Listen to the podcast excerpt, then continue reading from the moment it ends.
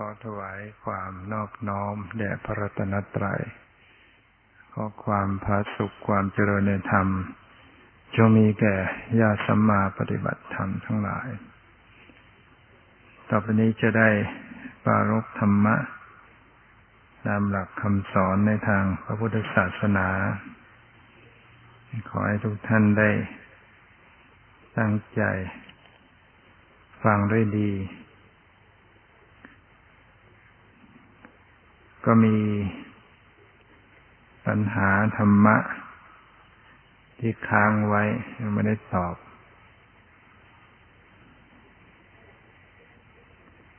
เนี่ยของพระสุนทรได้เขียนถามไว้เนี่ย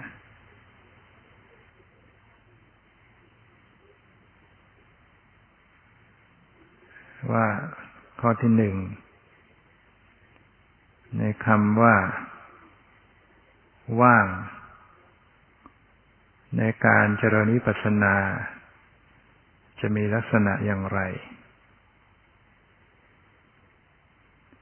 ข้อสองการเจริญสติเข้าไประลึกรู้ความว่างของวิปัสสนาจะมีลักษณะของการกำหนดอย่างไรครับข้อสามในการที่ผู้ปฏิบัติสามารถมีสติระลึกรู้อาการต่างๆที่เกิดขึ้นในการนอนหลับได้แสดงว่าผู้ปฏิบัติมีสติอยู่ในขณะที่กำลัง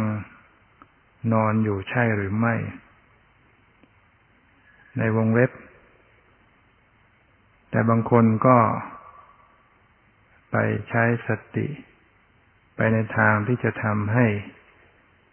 ไปทางสมาธิใช่หรือเปล่าครับคือสมาธิเกิดร่วมคือเกิดเป็นผลของสมาธิเด่นเช่นตัวแข็งบ้างปีติบ้างลักษณะต่างๆเกิดนิมิตต่างๆบ้างก็เลยตกไปสู่รูปร่างบ้างตกไปสู่ความหมายบ้างสัญญาความปรุงแต่งในจิตบ้างจึงตกไปสู่ทางเดินของวิปัสสนาในวงเล็บที่มีอารมณ์เป็นปัจจุบันที่เป็นของจริงไม่มีรูปร่างและสันฐานมีแต่อาการหรือความรู้สึกที่เกิดขึ้นในขณะนั้นๆใช่หรือเปล่าครับอันนี้ก็เป็นเป็นคำถามอยู่สามข้อนะก็เกี่ยวข้องกัน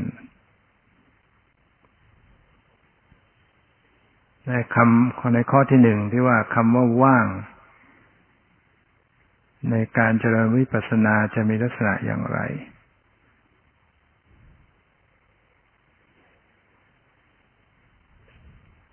รความว่างที่เป็นสมถะก็คือ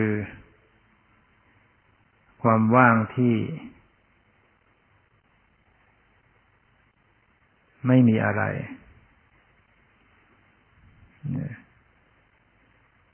เป็นความว่างแบบไม่มีอะไรทั้งหมดอารมณ์ที่ปรากฏนั้นเป็นความว่างๆไม่มีอะไรเลยความว่างลักษณะอย่างนี้ถือว่าเป็นบัญญัติอารมณ์ชนิดหนึ่งอารมณ์ที่ปรากฏในลักษณะไม่มีอะไรนั่นน่ะก็ถือว่าเป็นความหมายอย่างหนึ่ง เป็นความหมายว่าไม่มีอะไรโดยเฉพาะคนที่เจริญสมถะในขั้นอรูปฌานมันมีอรูปฌานอยู่ชั้นที่สองเขาเรียกว่าอากินจัญญายตนะฌานเนี่ยอากินจัญญายตนะฌานเนี่ยจะมีอารมณ์เป็นนัตถิภาวะบัญญัติคำว่านัตถิภาวะบัญญัติคือก็คือความไม่มีอะไรความว่างว่างเปล่าไม่มีอะไรเลยคนที่ทำฌานระดับนี้เขาจะเอาจิตไปเพ่งอยู่กับความไม่มีอะไรเป็นอรูปฌานที่สองเกิดขึ้นแต่ว่า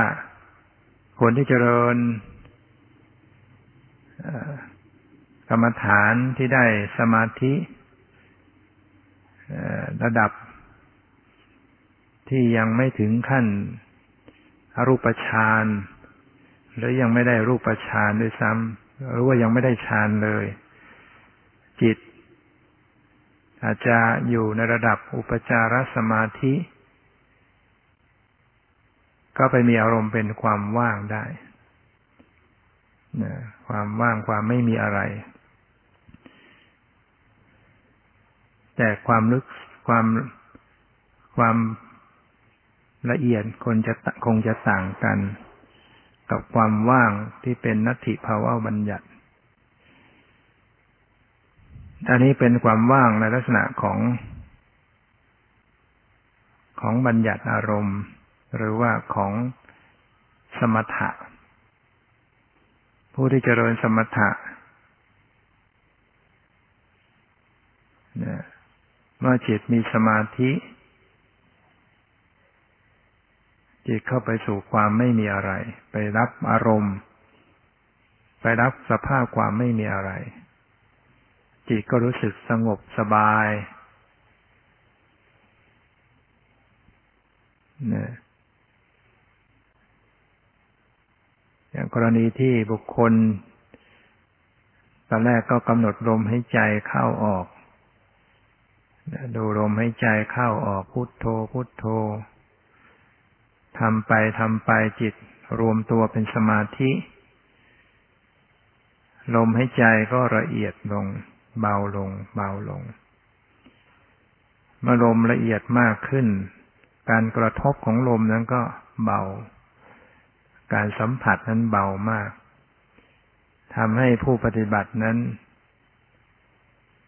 จับความรู้สึกของลมที่กระทบไม่ได้เมื่อจับไม่ไม่ได้จิตก็จะไพร่ไปรับความไม่มีอะไรคือความว่างก็เป็นสมาธิอยู่อย่างนั้นมีความสงบอยู่อย่างนั้น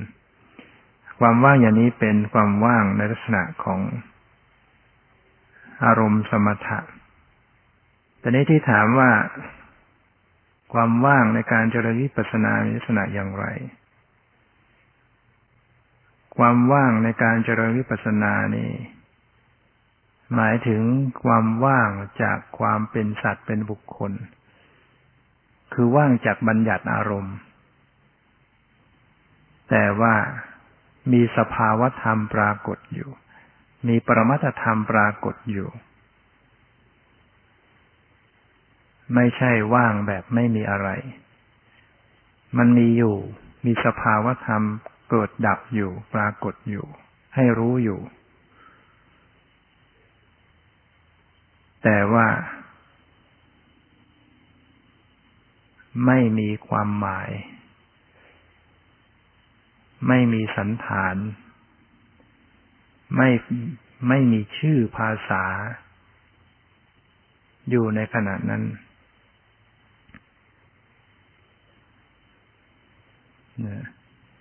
เรียกว่าปลอดจากบัญญัติอารมณ์เป็นปรมัตถ์ล้วนๆเกิดขึ้นนะฉะนั้นความว่างลักษณะของวิปัสสนานี่คือความว่างจากความหมายแห่งความเป็นสัตว์เป็นบุคคล เป็นตัวตัวเราเขาเรียกว่าว่างจากบัญญัติทั้งหมดทั้งอัฏฐบัญญัติและนามบัญญัติอัฏฐบัญญัติคือความหมายเช่นว่ามันดีมันชั่วมันใหญ่มันเล็กมันสูงมันต่ำมันยาวมันสั้นมันไปมันมาอย่างนี้เป็นความหมายมันต้องปลอดจากจากความหมายทั้งหมดรูปร่างสันฐานเห็นเป็นส่วนทรงของกายหรือส่วนย่อยของกายหรือจะเป็นวัตถุสิ่งของหรือจะเป็นนิมิตรูปร่างสีแสงอะไรก็แล้วแต่ต้องต้องต้องหลุดจากสิ่งเหล่านั้นทั้งหมดส่วนชื่อภาษานั้นก็เหมือนเป็นคำพูดอยู่ในใจเป็นคำภาคอยู่ในใจก็จะต้องปลอดจากสิ่งเหล่านี้ทั้งหมดเรียกว่าความว่างจากบัญญัติอารมณ์เป็นความว่างที่เป็นวิปัสสนาแต่มีสภาวะอยู่สภาวะธรรมนั้นไม่ใช่ชื่อไม่ใช่ภาษาไม่ใช่ความหมายไม่ใช่รูปร่างนะมันก็เป็นสภาวะอยู่เช่นมันมีจิตมีอาการในจิตนะจิตมีลักษณะเป็นสภาพรู้มันมีสภาพรู้อยู่หรือว่าในสภาพรู้นั้นมันมีอาการเป็นความสงบเป็นความผ่องใสเป็นความแช่มชื่นเอิบอิ่มรู้ตื่นเบิกบานเป็นอาการในนั้นนี่เป็นสภาวะนะสภาวะธรรมที่มีอยู่จริง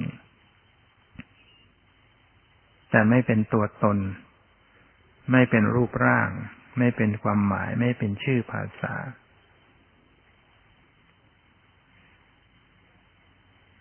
แต่สิ่งที่เป็นปรมัตถธรรมเหล่านี้ก็ไม่ได้คงที่ไม่ได้ตั้งอยู่ไม่ได้ถาวรนะก็มีความเปลี่ยนแปลงอย่างรวดเร็วมีความเกิดดับเปลี่ยนแปลงปรากฏการณ์เหล่านี้จะเกิดขึ้นก็แต่เมื่อผู้ปฏิบัตินั้นเจริญสติที่ระลึกรู้ตรงต่อปรมัตถธรรมละเอียดลึกซึ้งติดต่อกันได้ดีขึ้นเช่นในขณะที่สติน้อมระลึกถึงจิตที่กำลังทำหน้าที่ตรึกนึกพอนึกสติระลึกรู้อาการที่นึกก็สลายความหมายขณะที่มันทำหน้าที่นึกเนี่ยมันมีสัญญาความจำที่จะไปจำเอาความหมายที่จะไปจำเอาชื่อภาษารูปร่างนั่นก็คือมันพร้อมที่จะปรุงแต่งบัญญัติเกิดขึ้นมาแต่พอสติกำหนดตรงต่อต่อจิตต่ออาการในจิตหรือว่าในจิตนั้นก็มีสัญญามีสภาพธรรมที่ทำหน้าที่กันอยู่ทำหน้าที่นึกตรึกพอมันตรึกมันนึกระลึกสติทำหน้าที่ระลึกตรงนะตรงตัวของจิตตรงตัวของอาการในจิตเรียกว่าตรงตัวต่อปรมัตถ์มันก็ยุบบัญญัติออกไปสลายบัญญัติตรงนี้แหละมันจะเข้าไปสู่อาการที่ว่างเนี่ยจะอยู่เข้าไปสู่ความว่างที่ที่กล่าวแล้วที่เป็นวิปัสสนาคือว่างจากความหมายว่างจากความเป็นชื่อเป็นภาษาแต่มันก็จะเป็นไปชั่วระยะขณะหรืออาจจะระยะหนึ่งอันสั้นๆเนี่ยเพราะทุกสิ่งทุกอย่างไม่คงที่เดี๋ยวมันก็จะมีการนึกการตรึกขึ้นมาอีกก็รู้ได้ทันอีก ก็จะเข้าไปสู่สภาวะนั้นอีกนะในขณะที่สติระลึกรู้ตรงต่อจิตต่ออาการของจิตที่กำลังทำหน้าที่รู้ทำหน้าที่นึกมันก็จะยุบสลายบัญญัติเข้าไปสู่ความว่างก็คือเข้าไปสู่สภาพที่ปลอดจากบัญญัติในขณะนั้นเนี่ยมันจะมีสมาธิบวกขึ้นมาผู้ปฏิบัตินั้นจะจะพบสภาพจิตว่ามันมันจะมีความนิ่งมีความสงบมีความรวมตัวของจิตดิ่งไปกว่าปกตินะแล้วสมาธิจะเกิดร่วมขึ้นมาได้แต่ว่าไม่ใช่เป็นสมาธิแบบสมถะสมาธิแบบสมถะนั้นมันมันดิ่งแล้วมันไม่รู้แต่นี่มันมันรู้มีสภาพรู้อยู่ฉะนั้นข้อสองที่ถามว่าการเจริญสติเข้าไประลึกรู้ความว่างของวิปัสสนามีลักษณะของการกำหนดอย่างไรก็ก็คือต่อไปในตัวแล้วนะข้อหนึ่งข้อสองนะสติที่จะระลึกรู้ตรงต่อต่อปรมัตถธรรมนะต้นต้นกำเนิดของการที่จะตรึกของการที่จะปรุงแต่งเป็นความหมายออกมาเนี่ยถ้ารู้ทันตรงนั้นเนี่ยการที่จะแล่นไปสู่ความหมายบัญญัติมันก็ไม่ไม่ไปมันสลายลงเนี่ยเหมือนกับมันเปล่าๆอยู่แต่มันมีสภาวะปรากฏ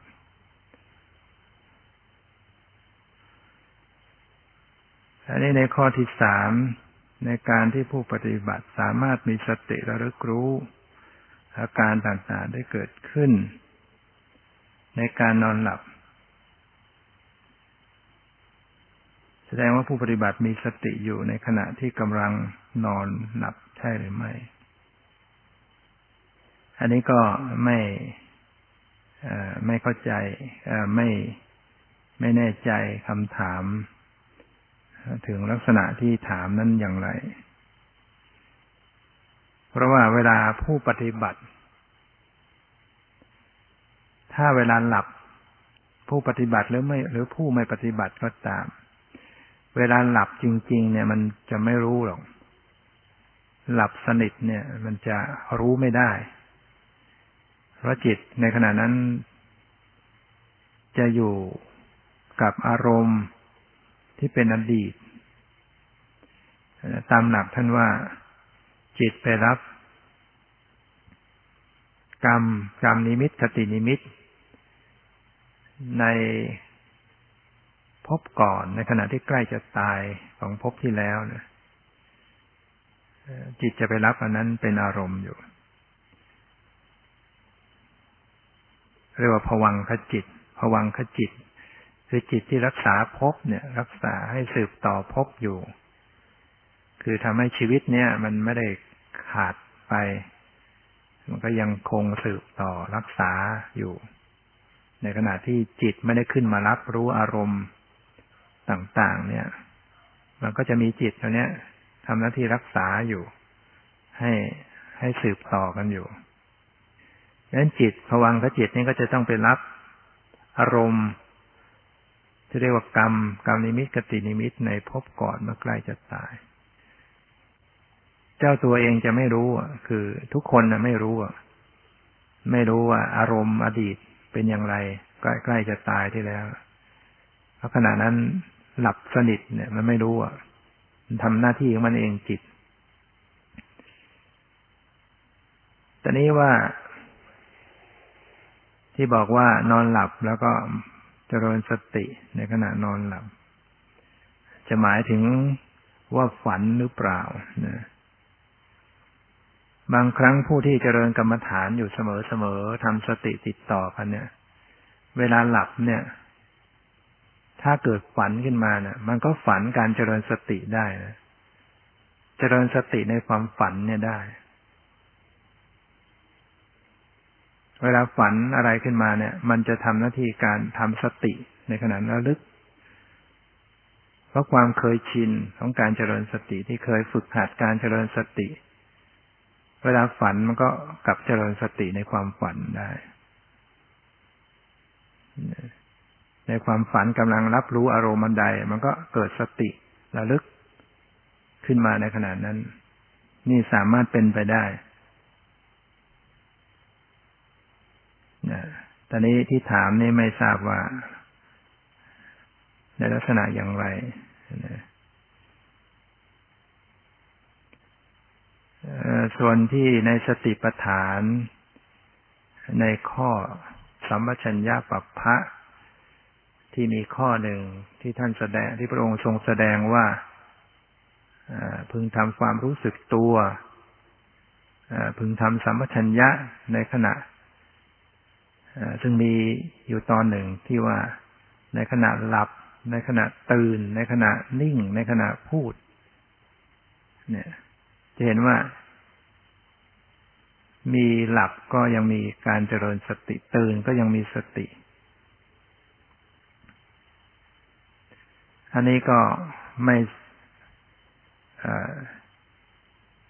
หลักท่านแสดงว่าอย่างนี้ส่วนขยายความนั้นก็ยังไม่เคยได้ได้พบเหมือนกันที่ใครอธิบายไว้แต่ขออธิบายตามตามความเห็นของตนเองตามประสบการณ์ซึ่งคิดว่า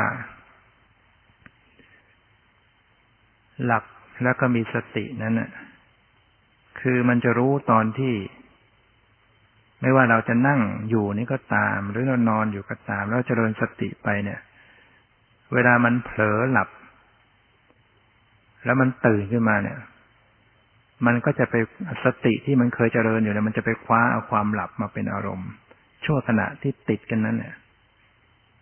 แล้วก็จะรู้ความตื่นรู้ลักษณะของความหลับรู้ลักษณะของความตื่นเช่นว่าเวลานั่งสมาธิเนี่ยบางครั้งเราอดนอนมาก็จะเกิดความง่วงจิตก็จะลงสู่ภวังค์ก็จะลงสู่ภวังค์แล้วก็คอยเจริญสติให้รู้ให้ตื่นอยู่อย่างเงี้ยตอนนี้เวลามันลงสู่ภวังค์วูบสติตามรู้ขึ้นมาทันมันก็จะไปรู้ลักษณะของความหลับจะพบเลยลักษณะของความหลับสภาพที่มันมันไม่รับรู้อารมณ์น่ะมันจะจับสภาพอันนั้นได้แล้วก็จะพบลักษณะของความตื่นว่ามันต่างกันอย่างไรความตื่นกับความหลับเนี่ยมันจะต่างกันนะอันนี้ความเห็นที่นะที่อธิบายเองนะแต่ว่าความเป็นจริงมันเป็นอย่างนั้นได้นะจากประสบการณ์ตอนนี้ที่ถามมานี่ไม่ทราบว่าในแง่ไหนนะแล้วก็ยังมีต่อไปว่าในวงเล็บว่าแต่บางคนก็ได้ใช้สติ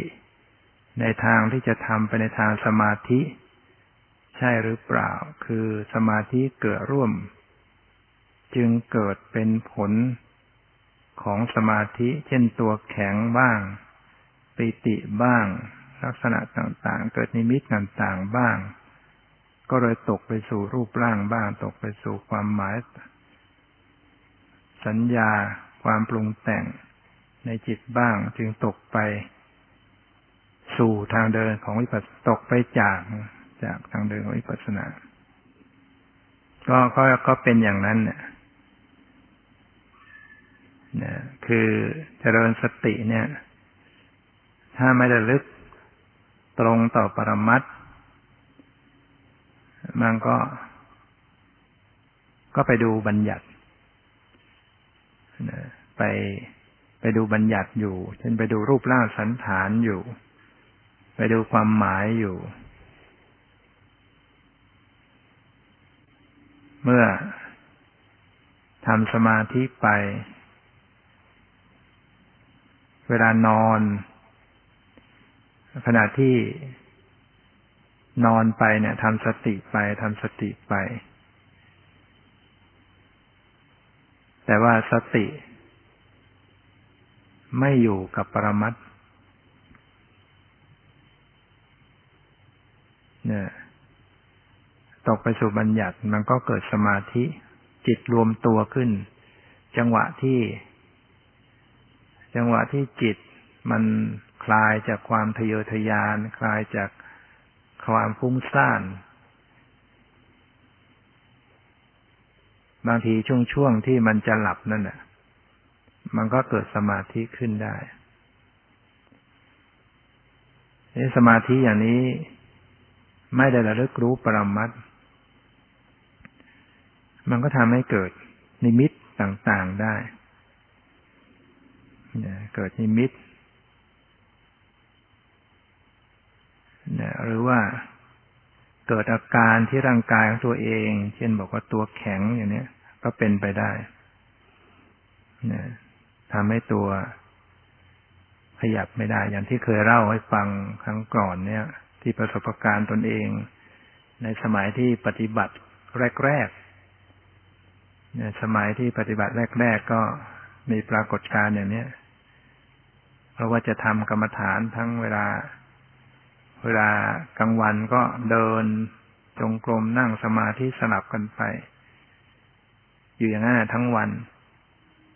แต่เวลานอนนี่ก็ทำกรรมฐานไปด้วย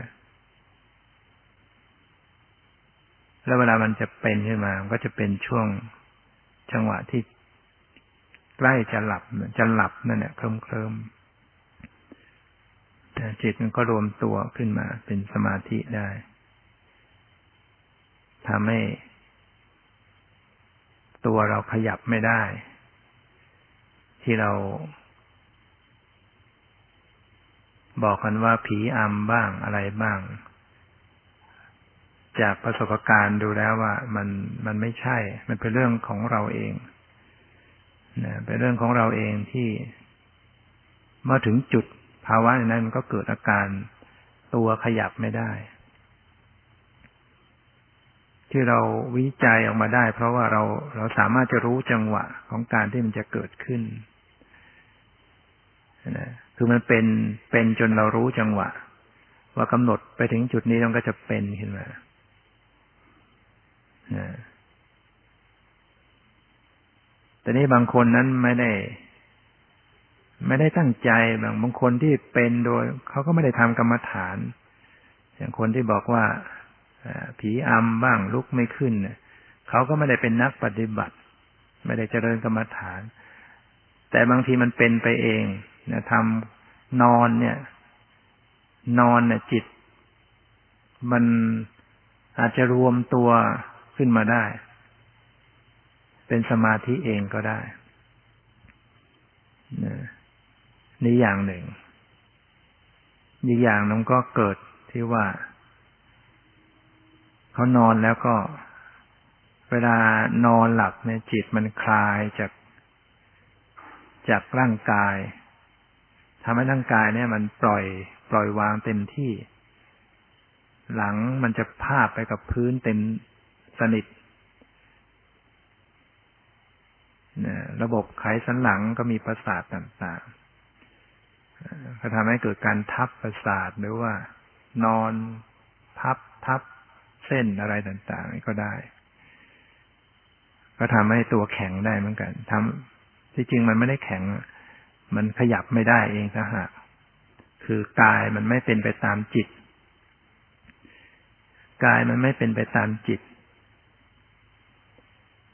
จิตมันตื่นแต่กายมันไม่ไปประสาทสมองต่างๆมันไม่มันไม่ทำงานตามจิตอันนั้นอย่างหนึ่งส่วนอย่างคนที่ตัวมันตรึงด้วยอำนาจของสมาธินี่มันเป็นเรื่องจิตจิตเมื่อมัน มีสมาธิแล้วมันไปทำให้ลมนั้นทรงตัวอยู่อย่างนั้นอยู่ในชุดทรงใดก็ทรงอยู่อย่างนั้นทำให้ร่างกายนั้นก็จะตรึงถูกตรึงอยู่อย่างนั้นสมัยก่อนนั้นเคยเห็นเขาฝึกเด็กสมณเณรบ้างแม่ชีบ้างตัวแข็งหมดเนี่ยตอนนั้นโอ้ตื่นเต้นเนี่ยเห็นแล้วตื่นเต้นเห็นแล้วศรัทธามากเนี่ยคือเขาสอนกำหนดพองหนอยุบหนอเนี่ยแหละแล้วก็ตัวจะแข็งคือนั่งขัดสมาธิก็จะแข็งอย่างนั้นน่ะยกขึ้นมาก็ก็นั่งขัดสมาธิยกขึ้นทำได้ในขณะยืนพอยืนกำหนดปั๊บตัวแข็งแล้วเขาก็จะจับมาวางโต๊ะสองข้างเท้าอยู่ที่โต๊ะข้างหนึ่งหัวอยู่ที่โต๊ะข้างหนึ่งตัวก็จะอยู่อย่างนั้นน่ะแข็งอย่างนั้นตอนนั้นเราดูแล้วศรัทธามากทำให้เราเกิดความเพียรเด็กๆสมณเณรนี้ทำได้ไวมากเนี่ยเขาจะจับเด็กมานั่งก็สอนกำหนดไปไปบอกให้ฟังพองหนอยุบหนอพองหนอให้ดูเด็กเนี่ยที่จริงมันทำสมาธิได้ง่ายเพราะว่ามันจิตมันไม่ได้รับอารมณ์อะไรมาทำตามทำตามก็เกิดสมาธิแต่ตอนนั้นน่ะคนที่สอนเนี่ยเขาบอกว่าผู้ที่ทำได้อย่างนี้คือผู้ที่ได้เข้าพระสมาบัติเนี่ยเขาบอกว่าเข้าพระสมาบัติต้องเป็นอริยบุคคลแล้วเป็นโสดาบันเนี่ยเนี่ยเราฟังแล้วก็เกิดศรัทธามากเกิดศรัทธาเพราะว่าตอนนั้นก็ไม่ทราบเหมือนกันว่าคุณลักษณะของโสดาบันเป็นอย่างไรเห็นคนมานั่งตัวแข็งให้ดูนี่มันแปลกประหลาดนะดูแล้วแปลกประหลาดอืมก็ปลูกศรัทธาคนเนี่ยเมื่อเรามาศึกษาธรรมะปฏิบัติธรรมะดูเราย้อนไปพิจารณาในสิ่งที่ประสบที่เห็นมาอย่างนั้นมันก็คงไม่ใช่นะมันไม่ใช่อ่ะไม่ไม่ไม่ต้องไปเป็นอริยบุคคลก็ทำได้นะพระสมาบัติไม่ไม่ใช่ลักษณะอย่างนั้นนะเพราะว่าในระดับของปุถุชนนะก็ทำฌานได้นะทำฌานแต่ก็ยังไม่ได้ตัดกิเลสอะไรแล้วก็ยังไม่มั่นใจไม่แน่ใจด้วยว่าระดับที่ตัวแข็งนั้นเนี่ยจะได้ฌานจริงหรือเปล่าจะได้ฌานหรือเปล่าอาจจะไม่ได้ก็ได้ไม่ได้ไม่ใช่ฌานก็ได้ไม่ถึงฌานก็ได้ก็อาจจะตัวแข็งได้เคยถามบางคนที่ทำได้เขาบอกเขาก็รู้อยู่เขาก็รู้บางคนบอกรู้ใครมาถูกตัวมาดึงมาอะไรนี่ก็รู้รู้เหมือนกันถ้าขนาดที่รู้เนี่ยมันจะไม่ได้ฌานเพราะระดับฌานนี่มันจะต้องดับความรับรู้ทางตาทางหูทางจมูกทางลิ้นทางกายเหลือไว้ทางใจและใจนี่ก็รับอยู่อารมณ์เดียวคือนิมิตหรือว่ากรรมฐานอย่างใดอย่างหนึ่งอยู่มันจะไม่คิดอะไรแล้วมันจะรับรู้อะไรไม่ได้แต่ถ้ายังได้ยินเสียงยังรับความรู้สึกในกายตัวเองได้นี่ไม่ไม่ใช่ฌานมันจะเป็นสมาธิระดับอุปจารสมาธิอุปจารสมาธิก็เฉียดองค์ฌานนี่ยังรับรู้อะไรได้อยู่แต่ถ้าถึงขั้นฌานนั้นมันจะดับดับความรู้สึกใครจะมาถูกตัวเอาไฟมาจี้ก็ไม่รู้สึกนะใครจะมาพูดอะไรมันก็ไม่ได้ยินในขณะนั้นนะ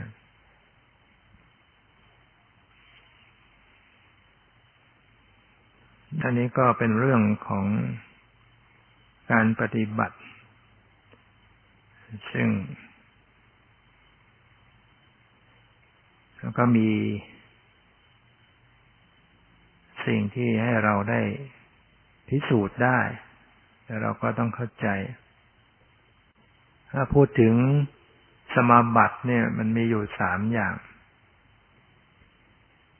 สมาบัติจะมีอยู่สามอย่างหนึ่งฌานสมาบัติสองพระสมาบัติสามนิโรธสมาบัติคำว่าสมาบัติเนี่ยมันจะมีอยู่สามอย่างคือฌานสมาบัติพระสมาบัตินิโรธสมาบัติฌานสมาบัตินั้นก็เป็นการเจริญสมถะเจริญสมถะกรรมฐานแล้วก็ได้ถึงอัปปนาสมาธินิ่งแนบแน่นในอารมณ์เรียกว่าได้ฌานเมื่อเขาฝึกชำนาญนึกจะเข้าก็กำหนดแล้วก็เข้าได้ไวออกไวพอเขาทำได้เขาก็มาเข้าฌานจะกำหนดตามที่ทำได้นะกำหนดกำหนดไปกำหนดไปแล้วก็จิตก็เข้าไปนิ่งดับความรู้สึกทางประสาททั้งห้าอย่างนี้คือฌานสมาบัติเป็นปุถุชนก็ทำได้เนี่ยปุถุชนที่เจริญสมถะกรรมฐานได้ฌานว่าแก่กล้าขึ้นก็จะสามารถอธิษฐานให้อยู่ได้นานๆขึ้น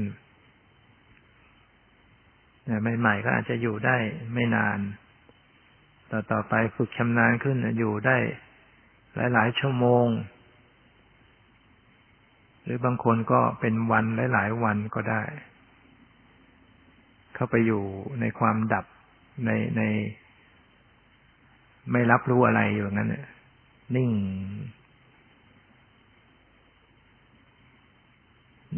เรียกว่าฌานสมาบัติจิตขณะนั้นจะไปมีอารมณ์เป็นเป็นนิมิตอย่างใดอย่างหนึ่งอยู่ไม่มีการคิดอะไรทั้งหมดนิ่งแนบแน่นอยู่ในขณะนั้น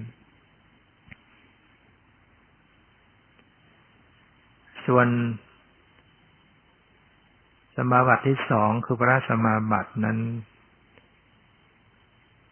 จะต้องเป็นอริยบุคคลแล้วถึงจะเข้าได้อริยบุคคลก็คือผู้ที่ผ่านการปฏิบัติวิปัสสนาสำเร็จมรรคผลนิพพานชั้นที่หนึ่งคือโสดาบันโสดาบันเขาก็เข้าพระสมาบัติของโสดาบัน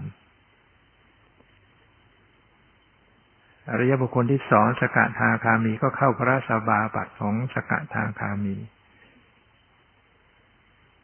อริยบุคคลที่สามอนาคามีก็เข้าพระสมาบัติของอนาคามีอริยบุคคลที่สี่พระอรหันต์ก็เข้าพระสมาบัติของพระอรหันต์ลักษณะของพระสมาบัตินี้ท่านกล่าวถึงว่าก็เจริญวิปัสสนาเนี่ยแหละเจริญวิปัสสนาญาณไปเจริญไปเจริญไปญาณก็ตามลำดับขึ้นไปเสร็จแล้วก็ก็เข้าไปสู่ความดับไม่รับรู้อะไรเหมือนกันในประสาททั้งห้าไม่ได้ยินเสียงไม่เห็นไม่รู้กลิ่นรู้รสไม่รู้สึกสัมผัสทางกายนะจิตก็ไม่มีการคิดนึกอะไรทั้งหมดจะไปอยู่อารมณ์เดียวแต่อารมณ์นั้นเป็นพระนิพพานพระสมาบัติเนี่ยจิตที่เกิดขึ้นขณะนั้นเป็นผลละจิตนะเป็นผลละจิตจะมีอารมณ์เป็นนิพพานผลละจิตมีอารมณ์เป็นนิพพานตลอดนะคือจะเป็นผลละจิตผลละจิตผลละจิตเกิดติดติดติดติดติดกันไปอย่างนั้นนะแล้วก็มีอารมณ์เป็นนิพพานนิพพานนิพพานนิพพานเนี่ยก็คือความดับนะเป็นมีอารมณ์เป็นความดับอยู่ตลอดอันนี้มันต่างกับฌานสมาบัติฌานสมาบัตินั้นมันไปมีอารมณ์เป็นนิมิตอย่างใดอย่างหนึ่งอยู่ตลอดเวลา แต่ก็ไม่คิดอะไรทั้งหมดส่วนพระสมาบัตินี้จะไปมีอารมณ์เป็นนิพพานอยู่ตลอดก็เข้าได้ตามความชำนาญแล้วดูภายนอกก็ไม่รู้ก็ดูภายนอกก็ไม่รู้ก็นั่งเหมือนกันไม่รับรู้ทางตาหูจมูกลิ้นกายเหมือนกันระยะเวลาที่เข้าอาจจะหลายชั่วโมงก็ได้หรือเป็นวันก็ได้ตอนนี้สมาบัติที่สี่นั้นก็คือนิโรธสมาบัตินิโรธสมาบัตินี้ลักษณะของนิโรธสมาบัตินั้นคือคือดับไปเลยจิตดับไปหมดเลยจิตเจตสิกดับนะไม่มีจิตในขณะนั้นเรียกว่าต่างจากฌานสมาบัติพระสมาบัติฌานสมาบัติมันก็มีจิตอยู่มันมีเป็นมหคัสสะจิตอยู่เกิดรับนิมิตเกิดรับนิมิตส่วนพระสมาบัติมันก็มีจิตคือมีผลละจิตเกิดผลละจิตเกิดอยู่เรียกว่ายังมีจิตเจตสิกเกิดดับเกิดดับติดต่อกันอยู่แต่นิโรธสมาบัตินี้มันมันดับไปเลยจิตเจตสิกนี้ดับขาดไปเลยไม่มีจิตไม่มีจิตใจในขณะนั้นมีแต่ร่างกายอยู่ยังมีมีแต่รูปเนี่ยมีแต่รูปเกิดดับเท่านั้นมีแต่ร่างกายไม่มีจิตใจเข้าได้ถึงเจ็ดวันนั่งเข้าทีละเจ็ดวันอันนี้ระดับที่จะเข้าได้ต้องเป็นอริยบุคคลสองบุคคลคือพระอนาคามีกับพระอรหันต์เท่านั้นโสดาบันก็เข้าไม่ได้สกทาคามีก็เข้าไม่ได้จะเข้าได้อยู่คือพระอนาคามีกับพระอรหันต์โสดาบันกับสกทาคามีเข้าไม่ได้และพระอนาคามีหรือพระอรหันต์นั้นก็เข้าไม่ได้ทุกองค์ไม่ใช่ว่าเป็นพระอนาคามีหรือเป็นพระอรหันต์แล้วจะเข้านิโรธสมาบัติได้ทุกองค์ที่ท่านแสดงไว้ที่พระองค์ทรงแสดงไว้ตามหลักนั้นพระอนาคามีหรือพระอรหันต์ที่จะเข้าได้นั้นต้องมีความชำนาญทั้งสองอย่างคือได้สมาได้ได้ฌานสมาบัติด้วยนะคือต้องต้องเก่งในเรื่องฌานด้วยคือต้องต้องเจริญสมถะได้ด้วยแล้วก็ได้ถึงขั้นสูงสุดด้วยคือท่านถึงขั้นอรูปฌานสูงสุดแล้วก็ต้องชำนาญในเรื่องการเจริญวิปัสสนาญาณด้วยที่ถ้าเกิดเป็นพระอรหันต์ที่ท่านเก่งแต่วิปัสสนาแต่ว่าสมถะท่านทำไม่ได้ท่านก็เข้าไม่ได้เข้านิโรธสมาบัติไม่ได้ก็เข้าได้แต่พระสมาบัติฉะนั้นจึงมีพระอรหันต์ที่ท่านหันไปเจริญสมถะทั้งๆที่ท่านสิ้นกิเลสแล้วหรือว่าเป็นพระอรหันต์นี่ถือว่าหมดหมดเรื่องและไม่ต้องศึกษาอะไรแล้วหมดเพราะว่ากิเลสหมดสิ้นแล้วไม่มีไม่มีหน้าที่อะไรจะต้องไปทำในการประหารกิเลสแล้วจิตใจสะอาดบริสุทธิ์แล้วแต่ก็มีพระอรหันต์ที่ท่านไปหันไปเจริญสมถะไปฝึกการเจริญสมถะนั่นก็เพื่อที่ท่านจะเพื่อเอามาเข้านิโรธสมาบัติการเข้านิโรธสมาบัติก็เหมือนกับการเข้าไปเป็นนิพพานเลยนะเข้าไปเป็นนิพพานในขณะที่ยังมีชีวิตอยู่ส่วนพระสมาบัติมันเป็นการเข้าไปรู้นิพพานเข้าไปรับนิพพานแต่ถ้านิโรธสมาบัตินี่มันมันไม่ใช่ไปรู้นิพพานนะมันมันมันไปเป็นนิพพานลักษณะจิตเจตสิกมันดับไปหมดแล้วฉะนั้นท่านต้องการความสงบระงับแห่งอารมณ์ จริงพระพระอรหันต์เนี่ยท่านสงบระงับแล้วจิตสงบระงับจากกิเลสแต่ว่ายังไม่ได้สงบระงับจากอารมณ์ในขณะที่ท่านไม่ได้เข้าพระสมาบัติหรือนิโรธสมาบัติท่านก็ต้องรับอารมณ์ต่างๆจิตท่านก็จะต้องไปรับอารมณ์ต้องเห็นต้องไปรับสีต้องไปรับเสียงไปรับกลิ่นไปรับรสไปรับสัมผัสไปรับเรื่องราวต่างๆเหมือนกันเรียกว่าไม่ได้สงบจากอารมณ์แต่ว่าเป็นเพียงแต่สงบจากกิเลสกิเลสไม่เกิดขึ้นมารบกวนจิตใจไม่เหมือนกับปุถุชนหรือว่าอริยบุคคลเบื้องต่ำเรียกว่ารับอารมณ์ไปด้วยแล้วก็ไม่สงบจากอารมณ์ด้วยแล้วก็ไม่สงบจากกิเลสกิเลสก็คอยเกิดขึ้นมารบกวนแต่พระอรหันต์นั้นท่านสงบจากกิเลสแล้วกิเลสไม่เกิดขึ้นมารบกวนต่อจิตใจแต่ว่าท่านยังต้องรับอารมณ์มันก็เป็นเป็นความไม่สงบอย่างหนึ่งแต่ไม่ใช่ถึงขนาดวุ่นวายใจเพราะว่าท่านไม่มีความฟุ้งซ่านไม่มีกิเลสที่จะทำให้เล่าร้อนใจแต่ก็ยังเป็นเรื่องการต้องรับอารมณ์เพราะฉะนั้นบางครั้งท่านก็ต้องการสงบจากอารมณ์ก็คือต้องไปเข้านิโรธสมาบัติหรือว่าอย่างน้อยก็เข้าพระสมาบัตินิโรธสมาบัติก็จะแนบเนียนกว่ากันเข้าไปอีก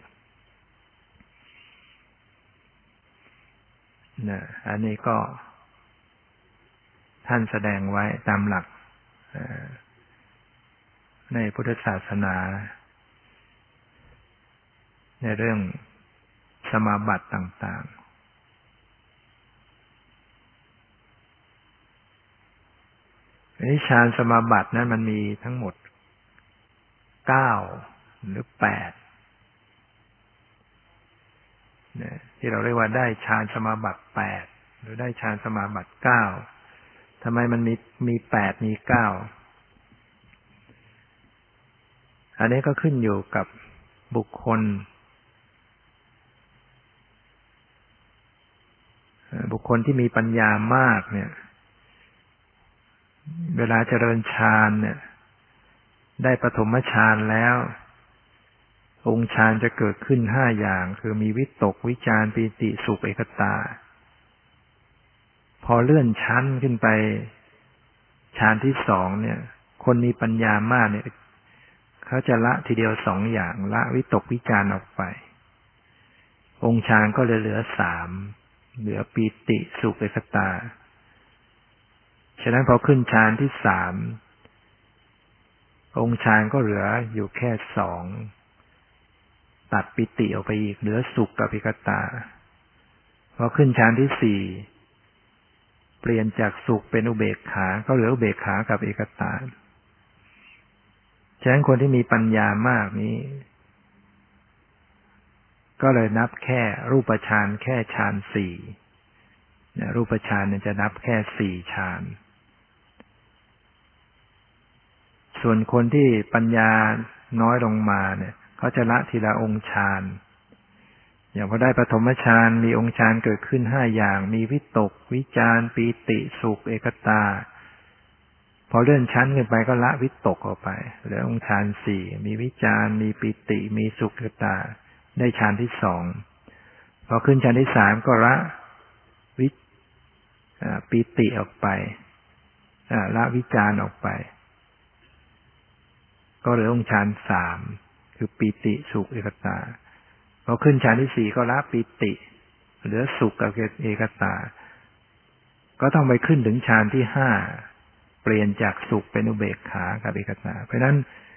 ฌานที่ห้าของบุคคลที่มีปัญญาน้อยกับฌานที่สี่ของบุคคลที่มีปัญญามากมันมันเหมือนกันคือมีองค์ฌานอยู่สองคืออุเบกอุเบกขากับเอกตาอุเบกขาก็คือความวางเฉยเอกตาก็คือเป็นตัวตั้งมั่นในอารมณ์ฉะนั้นในปฐมฌานเนี่ยมันจึงมีถ้าในพระสูตรท่านจึงแสดงแค่สมาบัติแปด เช่นพระพุทธเจ้าเนี่ยพระพุทธเจ้าที่ท่านเจริญฌานเนี่ยระดับปัญญามากเนี่ยก็ละทีเดียวสองเพราะนั้นรูปฌานของพระองค์ก็จะเป็นสี่รูปฌานสี่แล้วก็ไปขึ้นอรูปฌานอีกสี่ก็กลายเป็นฌานสมาบัติแปดตอนนี้บางคนนั่นปัญญาด้อยลงมาละทีละอย่างรูปฌานก็เลยกลายเป็นห้าเป็นรูปฌานห้าต่อรูปฌานอีกสี่ก็กลายเป็นฌานสมาบัติเก้าอันนี้ก็โดยอภิธรรมนะโดยอภิธรรมนั้นแยกละเอียดไว้ถ้าโดยพระสูตรเราจะเห็นว่าแสดงเพียงแค่ฌานสมาบัติแปดนะเพราะฉะนั้นฌานสมาบัตินี้ก็มีแปดโดยเรียกว่าจตุกนัยในที่นับโดยแค่สี่รูปฌานสี่ถ้าฌานสมาบัติเก้าก็เรียกว่าปัญนับโดยปัญจกนัยนับโดยรูปฌานมีห้า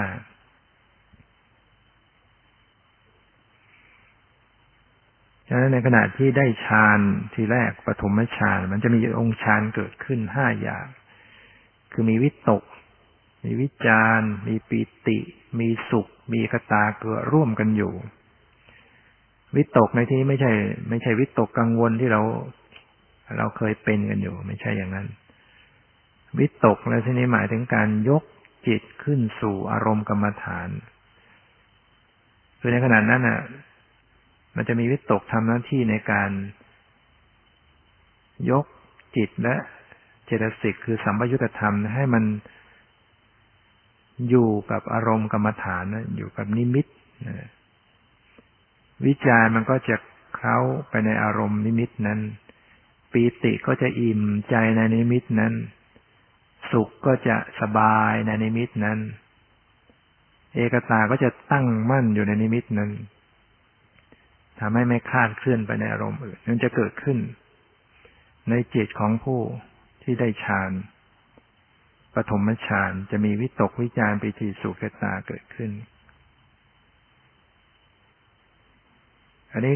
คนที่ทำปฐมฌานได้แล้วเขาเห็นว่าเอ๊ะไอ้ตัววิตกวิจารเนี่ยมันยังล่อแหลมต่อการได้ทำให้จิตใจหวั่นไหวเขาก็ละออกไปฌานมันก็สูงขึ้นพอสูงขึ้นไปแล้วก็ยังเห็นอีกเอ๊ะไอ้การมีปิติความอิ่มเอิบใจเนี่ยมันก็ยังยังไม่แนบเนียน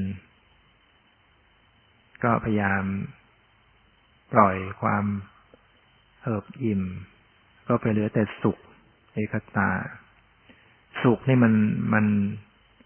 มันปราณีกว่าปิตินะปิติความอิ่มเอิบใจนี่มันโลดโผนกว่าสุขสุขนี่มันลักษณะความสบายความสบายเย็นใจ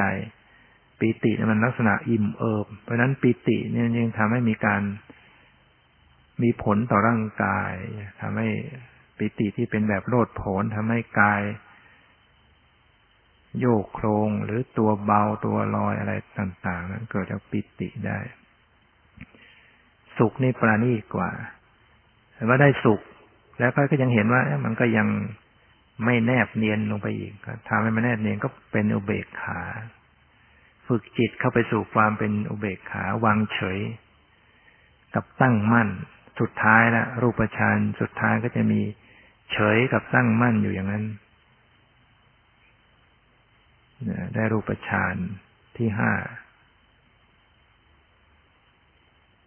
แต่ได้มันเฉยเฉยอย่างนี้มันไม่ใช่เฉยอย่างวิปัสสนาเพราะว่ามันไปเฉยแบบนิ่งแบบไม่ได้รู้ปรมัตถ์ไปรู้บัญญัติตั้งมั่นอยู่กับบัญญัติอารมณ์บัญญัติไม่มีสภาวะความเกิดดับป้อนให้เกิดบัญญัติก็ได้แต่ความสงบความสบายความสุขอยู่อย่างนั้นแต่ในคนที่ได้รูปฌานสุดท้ายแล้วเนี่ยเขาก็ยังเห็นว่าเอ๊ะมันก็ยังยังไม่พ้น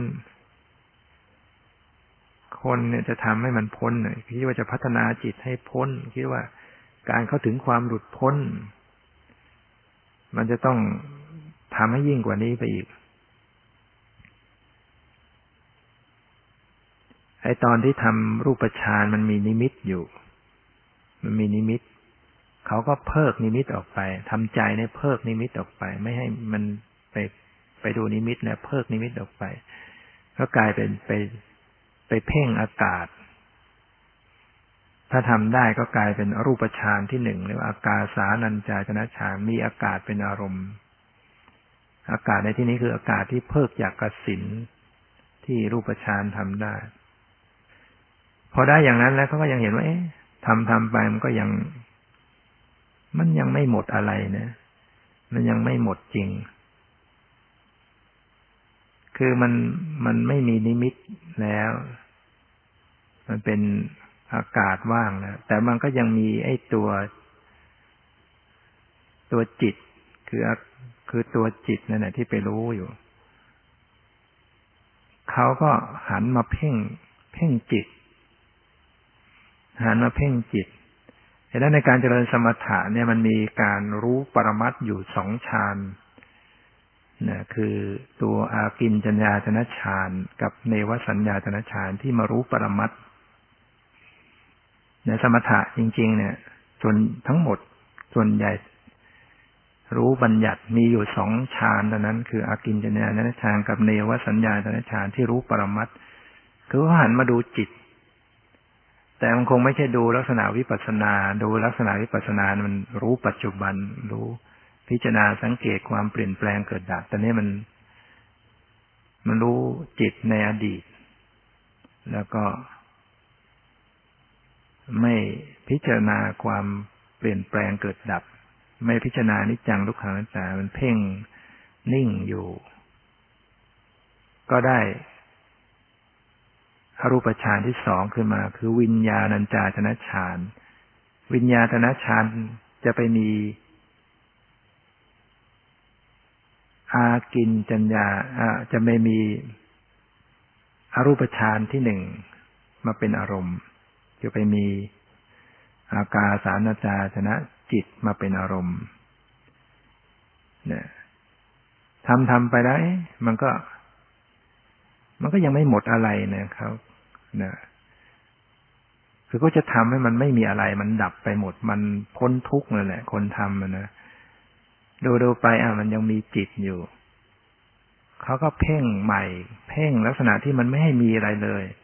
พยายามทำทำเพ่งเพ่งไปไม่ให้มีจิตก็ไม่มีอะไรก็ไม่มีทุกอย่างไม่มีหมดในสุดเขาก็ทำได้นะก็ได้ฌานรูปฌานที่สามขึ้นมาคือเรียกว่าอากินจัญญายตนะฌานมันก็กลับไปเพ่งความไม่มีอะไรที่บอกว่าเป็นบัญญัติชนิดหนึ่งเรียกว่านัตถิภาวะบัญญัติคือไปจับความไม่มีอะไรแล้วความไม่มีอะไรเลยเป็นอารมณ์นึกว่าหมดแล้ว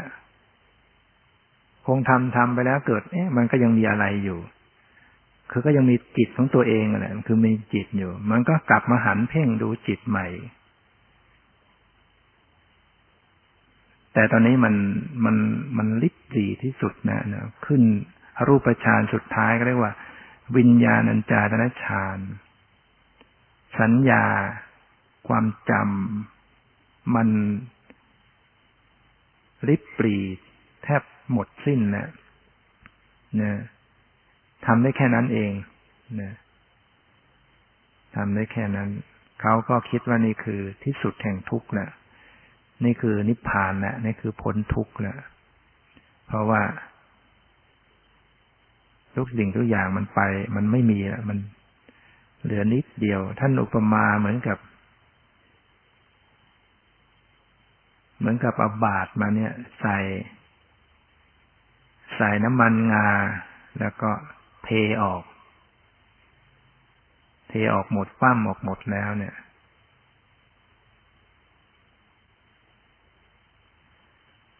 ถ้าหากว่าคนหนึ่งบอกว่าต้องการไหนเอาบาตรเปล่าเอาบาตรเปล่ามาให้หน่อยสิ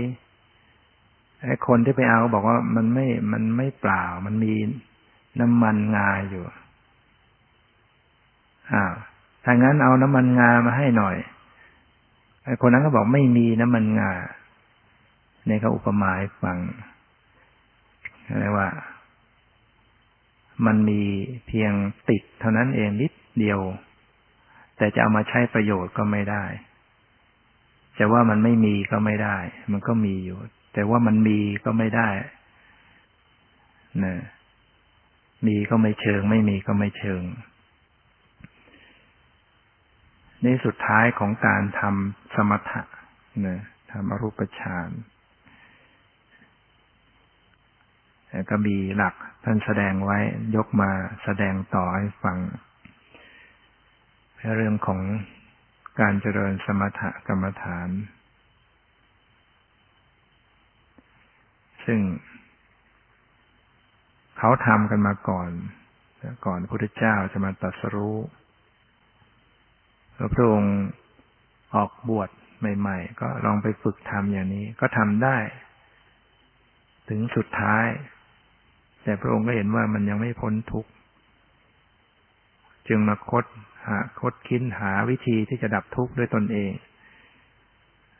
ในสุดพระองค์ก็มาตรัสรู้ได้ก็ได้นำวิธีการที่จะเข้าถึงความดับทุกข์มาสอนซึ่งไม่ใช่สมถะนะตอนนี้มันเป็นวิปัสสนาฉะนั้นวิปัสสนาจึงมีเฉพาะในพระพุทธศาสนาเกิดจากความตรัสรู้ของพระพุทธเจ้าไม่มีทางอื่นนะที่จะดับทุกข์จริงๆ